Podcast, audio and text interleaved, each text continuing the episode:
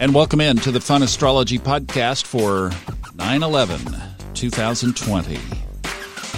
And I just thought on this day that we would spend a minute talking about 9 11 2001, where almost 3,000 people were killed in obviously the attack on the Twin Towers. If you are of an age where you remember 9 11 2001, you will never forget it. You remember exactly where you were, what you were doing, and what unfolded that morning. It is seared into our consciousness. It's the equivalent of our prior generation, Pearl Harbor, for example, or the uh, atomic bomb, or the moon landing, or the JFK assassination. It's one of those indelible moments in history that we will never forget. And for the 3,000 families, friends, moms, dads, kids, etc. We just pause in a moment of reflection on their lives and the tragedy that unfolded.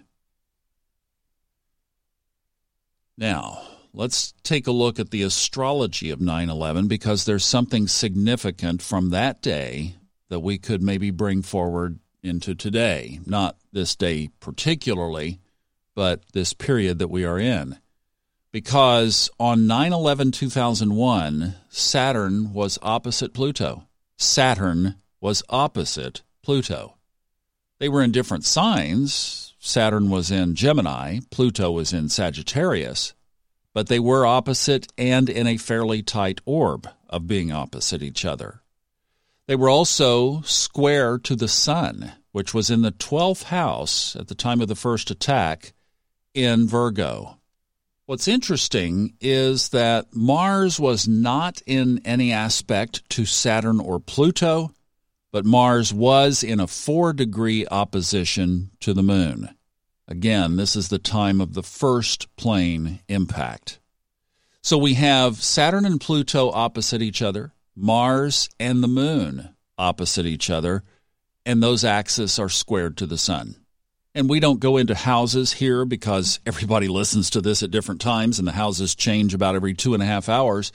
But for those of you who do study houses and know about the houses, and the 12th house being a house of endings and completions brings a more ominous tone to that moment in history.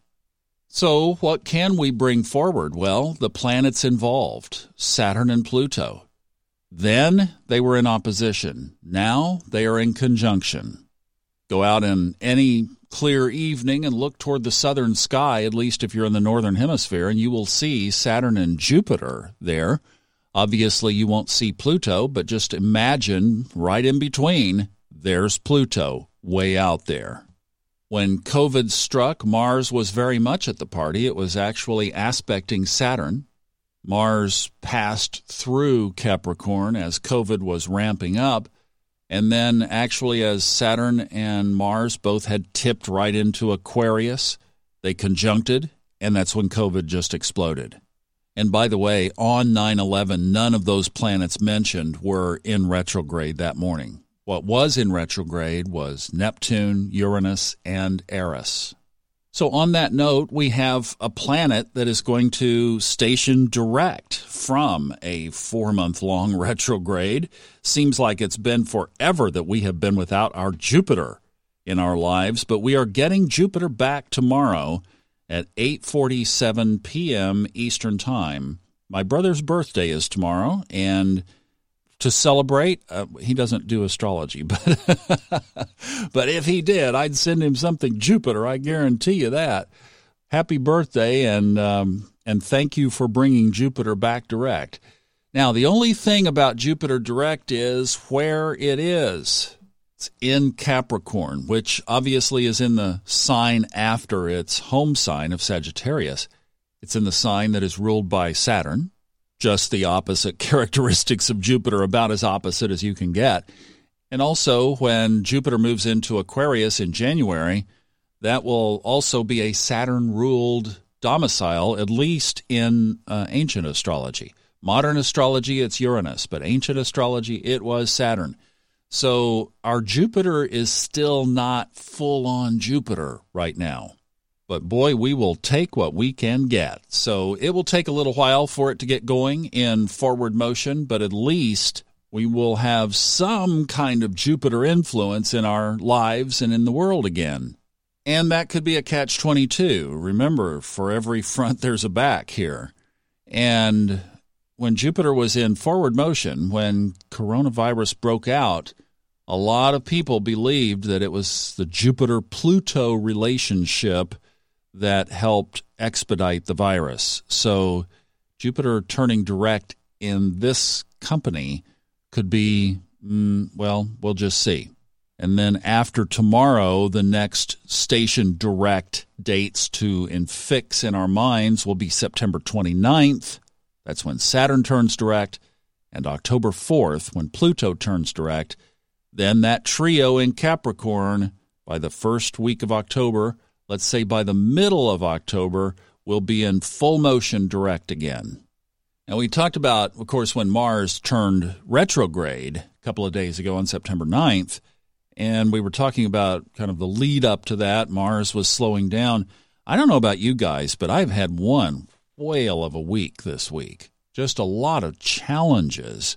And it seems like water over the bow. It's like, you know, I can't even I came in here to my audio room yesterday to record, and there was a buzz in my system that just came out of absolutely nowhere. And the only fix was I turned everything off overnight. Everything. Well, you know, that just that stuff just doesn't happen. It's almost Mercury retrograde esque. Certainly we are still under the moon wobble. And for those of you who have been following the moon wobble, it peaks on September 16th and then ends on the 23rd been watching the news around this. We had one hurricane came up through the Gulf right as the moon wobble began. But the thing that I've had my eye on, and still the headlines are simmering and brewing, are the tensions between the U.S. and China. And they are not only economic, there's also this escalation going on in the South Sea. So keep your eye on that. That is all happening under the moon wobble.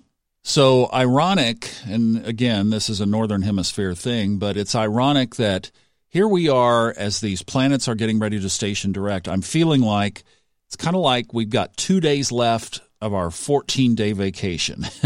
and then when we get back, it's full on back to work, back to school, back to everything as you would do. And it's ironic that this is the time of year that this is all starting to switch and change back into normal, direct behavior of these planets. So we do have quite a bit of astrological energy ahead of us, no doubt. You know, I would be curious of something, and if a couple of you would be willing to shoot an email, I would appreciate knowing if you're feeling the Mars retrograde. So, has anything changed since September 9th? Now, I have been super busy.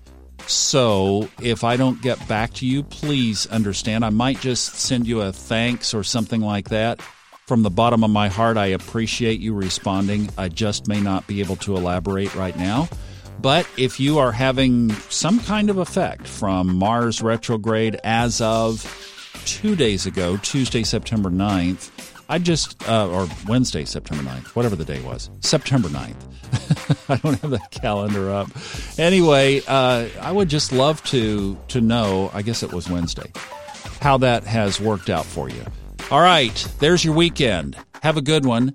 Moon is right at the end of Gemini. It moves into Cancer early this morning. So there's your moon for Friday and Saturday as well. All right, have a good one. We'll talk on Monday. Bye bye.